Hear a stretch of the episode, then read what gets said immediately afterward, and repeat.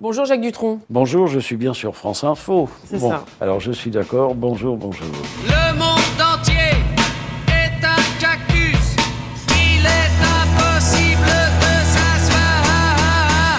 Vous êtes considéré comme l'un des plus grands artistes français. D'ailleurs, le mot artiste est sans conteste celui qui vous convient le mieux. Alors quand on dit Jacques Dutronc, on pense à quoi? On pense à la musique évidemment, avec d'une part une vraie incarnation, une réelle présence sur scène, avec des titres cultes certes, mais surtout devenus des madeleines de Proust, car elles sont associées à nos vies, et ce depuis plusieurs générations. Vous faites même partie de l'histoire de France grâce à Georges Pompidou, qui a cité le cactus comme, enfin les cactus comme référence de certains comportements. Vos titres J'aime les filles, Il est 5h, Paris s'éveille, Les Playboys, Merde in France ne sont plus les vôtres, mais les nôtres. On pense aussi au cinéma quand on parle de vous, avec comme point de départ Antoine et Sébastien et Jean-Marie Perrier.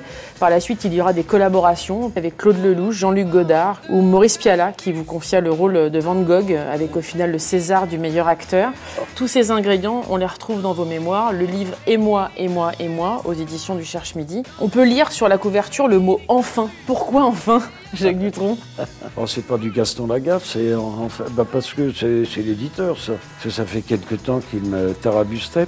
Parce qu'on a déjà fait un livre ensemble hein, qui s'appelait Pensées et répliques, qui était d'ailleurs le travail de... C'est un mec qui fouillait dans mes interviews et qui prenait des extraits d'interviews. Ça fait un livre et Héraclès, à l'époque, le célèbre éditeur du Cherche-Midi, m'a demandé d'écrire une bio. Et moi, j'ai tout de suite dit biologique. Bien sûr. En tout cas, c'est un livre que l'on peut lire, contrairement à Tintin, beaucoup plus que 77 ans, hein, beaucoup plus. Vous démarrez cet ouvrage avec cette phrase « Quand la légende dépasse la réalité, on publie la légende », c'est signé L'homme qui tue à Liberty Valence. Beaucoup disent effectivement que vous êtes une légende. Ça signifie quoi le mot « j'ai légende » pour vous, Jacques Dutronc? Une légende, oui, je crois pas. Hein. Je suis pas une légende, ni rien du tout. Enfin, j'ai chanté, j'ai fait un peu de cinéma, et voilà. Et légende, c'est beaucoup dire. C'est mes parents qui seraient fiers, mais moi, bon... C'est plus du prêt-à-porter, quoi, que des sur-mesure. Le premier chapitre s'intitule « Premier cri ».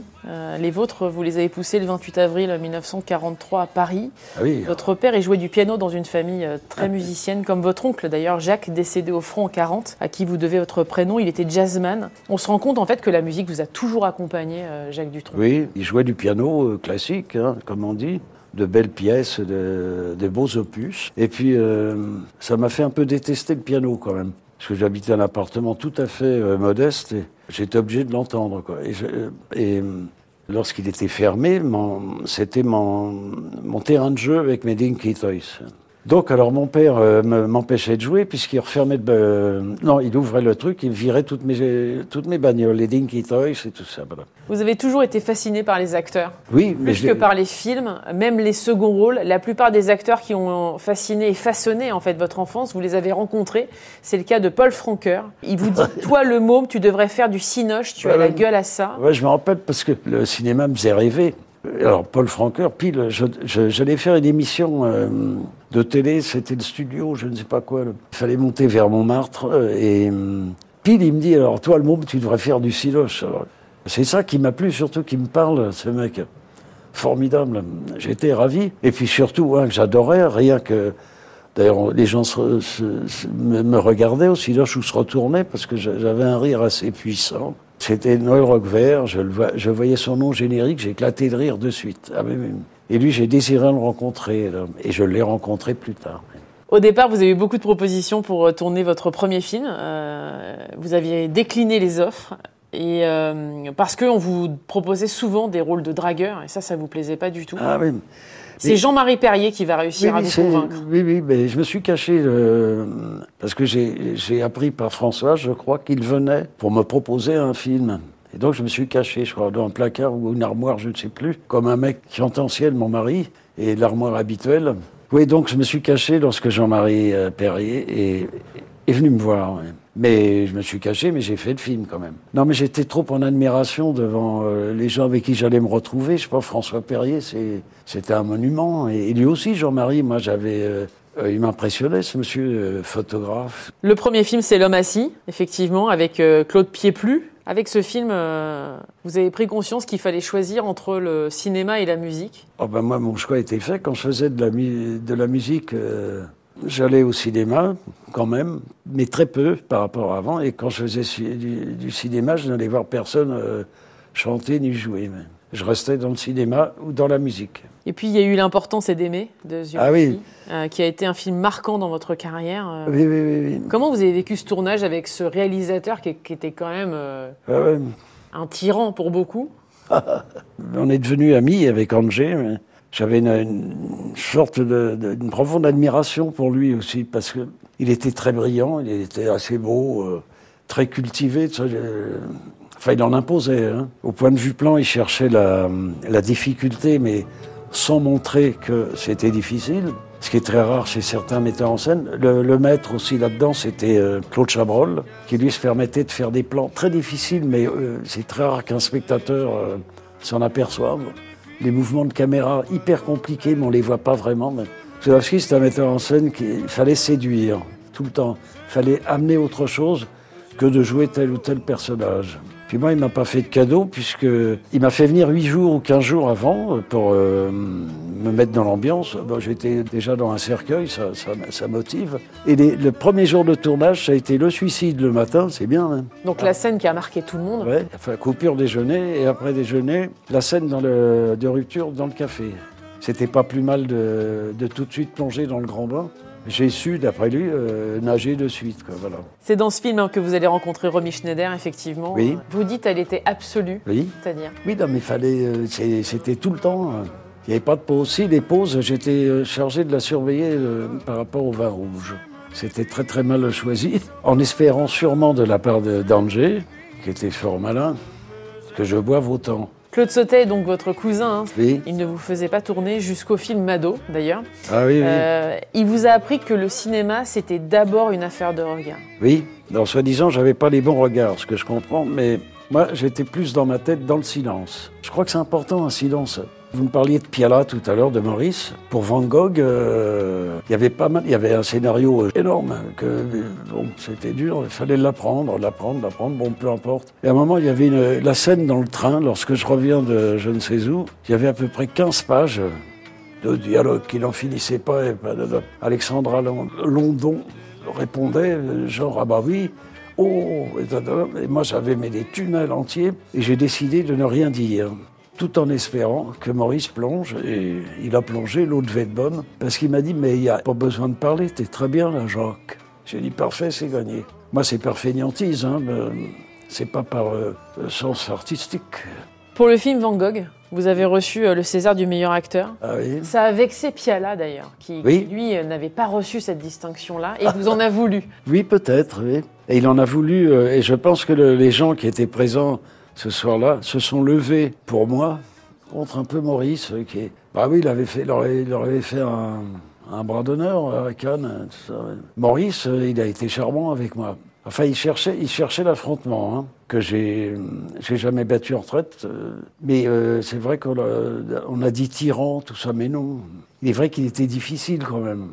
Vous écrivez, Jacques Dutronc, « J'ai raté mes études, mais j'ai réussi mes copains ». Je voudrais que vous me parliez de Johnny. Vous avez compris très vite qu'il allait être une star à la Trinité. C'était vraiment le gang de la Trinité. Il s'appelait Jean-Philippe hein, à cette époque. Et la plupart de cette bande de la Trinité ont introduit le rock en France, lancé même la vague Yéyé, avec comme déclencheur l'entrée de Johnny chez Vogue. Il faisait tout avec sérieux, en fait, Johnny Aguilet. Oui. Mais moi, je ne faisais pas partie de cette vague-là. Hein. Moi, j'étais spectateur là, à l'époque. Yéyé, j'étais guitariste. Moi. D'ailleurs, la photo de Sapu et Collin, là, où il y a tous les chanteurs Yéyé de l'époque, je n'y suis pas. Moi. Je m'en félicite. Beaucoup parlent de vous, effectivement, en vous incorporant à la vague Yéyé. Non, mais pas du tout, je revendique. Ah non, c'était les mêmes, c'était mauvais à l'époque. Non, mais tous, c'était l'espèce d'adaptation de titres anglais ou américains. C'était mauvais, mais drôle en même temps. Mais comme ça se faisait, ça se voulait au premier degré, alors comment, c'était un peu bizarre. D'ailleurs, un soir, pendant la tournée des Vieilles Canailles, Eddie et Johnny, surtout Eddie remémorait à Johnny des paroles de certains titres qu'il avait chantés. C'est marrant, je me dis. Oh, je pense qu'il ne pourrait plus là, rechanter ça. Mais... Enfin, il ne peut pas d'abord, quoique, on ne sait pas. Hein.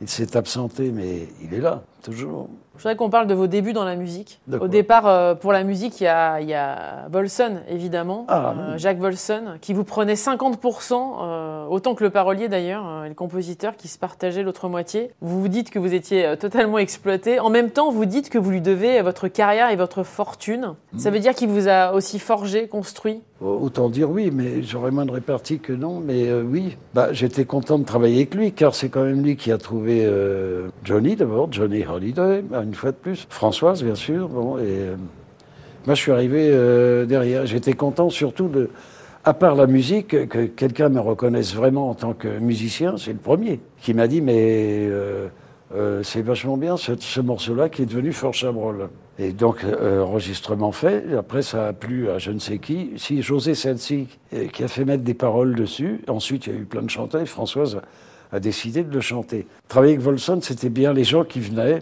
le voir, soit des... Je sais pas, ça pouvait être Cocatrix, comme un tourneur, ou je sais pas, ou d'autres musiciens, ou des machins.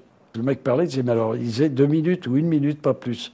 Et si le mec partait pas, il avait un Colt 45. Boum, tiré dans les bottins. Ouais, c'était pas mal. Je suis le dauphin de la place Dauphine et la place Blanche à mauvaise mine. Les camions sont pleins de lait, les balayeurs sont pleins de balais. Il est 5 heures, Paris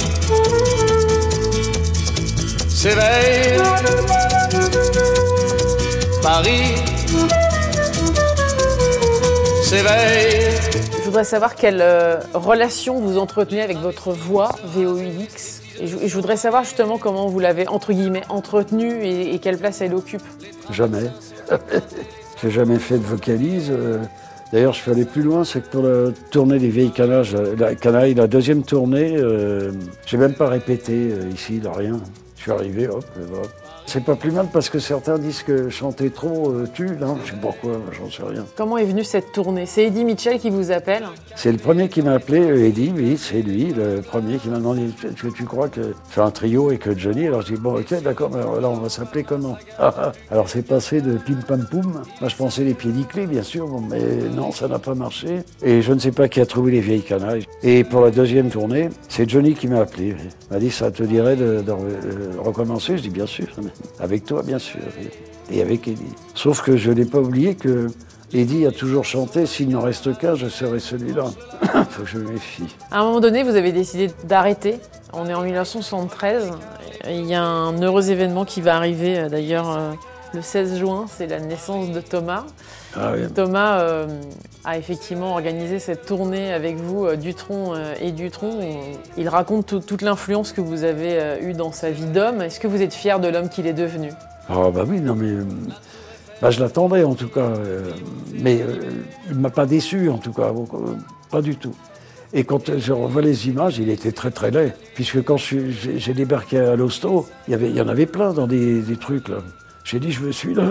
Et parce qu'elle me dit, non, c'est lui. J'ai dit, bah oui, mais lui, il a des traces, la rouge, il n'est pas très... Non, non, c'est lui, votre fils, c'est lui, c'est Thomas. Et ce qui me plaît, c'est la fameuse photo. Je ne sais pas qui l'a prise, je ne sais pas. J'ai un cigare allumé dans la bouche, je suis penché sur lui. Françoise, là, dans les bras, dans la chambre de l'hôpital. Putain, cette photo, maintenant, on dirait que c'est un montage. Ben non, c'était réel. Vous annoncez ne pas vouloir laisser d'image. Quand on vous demande quelle image vous souhaitez laisser, vous avez failli céder à la grande faucheuse en 2003, à la suite d'un malaise cardiaque. Dans la chanson, on laisse des notes, au cinéma, des plans, c'est ce que vous dites. Vous dites que vous n'aimez pas les enterrements et que vous n'êtes pas sûr d'aller au vôtre. Quel regard vous portez sur ces 60 ans de carrière? À 60 ans de carrière, c'est énorme. Alors, faut faire un anniversaire, faut faire un truc. Ils n'ont rien fait, mais les maisons de disques, faut que j'organise un truc. Alors, pour les 60 ans de carrière, je vais organiser toute une soirée sur France Info. Merci beaucoup, Jacques Dutronc, d'être passé dans le monde d'Élodie sur France Info. Vos mémoires, Et moi, et moi, et moi, est sorti aux éditions du Cherche-Midi. Merci infiniment. Eh bien, merci, je vous remercie. Je vais passer parmi vous. 700 millions de Chinois, et moi, et moi, et moi. Avec ma vie, mon petit schéma. Mon mal de tête, mon poids au foie, j'y pense et puis j'oublie. C'est la vie. 80 millions d'Indonésiens, et moi, et moi, et moi. Avec ma voiture et mon chien, son canigou quand il aboie, j'y pense et puis j'oublie. c'est la vie. 3 ou 400 millions de noirs. Et moi, et moi, et moi, qui baise au brunissoir, au sauna pour perdre du poids. J'y pense et puis j'oublie. C'est la vie, c'est la vie. 300 millions de soviétiques. Et moi, et moi, et moi, avec mes manies sémétiques, dans mon petit lit en plume d'oie. J'y pense et puis j'oublie. C'est la vie, c'est la vie. 50 millions de gens imparfaits. Et moi, et moi, et moi, qui regarde Catherine Langer à la télévision chez moi. J'y pense et puis j'oublie. C'est la vie, c'est la vie. 900 millions de crèves la faim. Et moi, et moi, et moi, avec mon régime végétarien et tout le whisky que je m'envoie. J'y pense et puis j'oublie. C'est la vie, c'est la vie. 500 millions de Sud-Américains. Et moi, et moi, et moi, je suis tout nu dans mon bain, avec une fille qui me nettoie. J'y pense et puis j'oublie. C'est la vie, c'est la vie. 50 millions de Vietnamiens. Et moi, et moi, et moi, le dimanche à la chasse au lapin, avec mon fusil, je suis le roi. J'y pense et puis j'oublie. C'est la vie, c'est la vie. 500 milliards de petits martiens. Et moi, et moi, et moi, comme un con de parisien, j'attends mon chèque de fin de mois. J'y pense et puis j'oublie. C'est la vie, c'est la vie. J'y pense et puis j'oublie.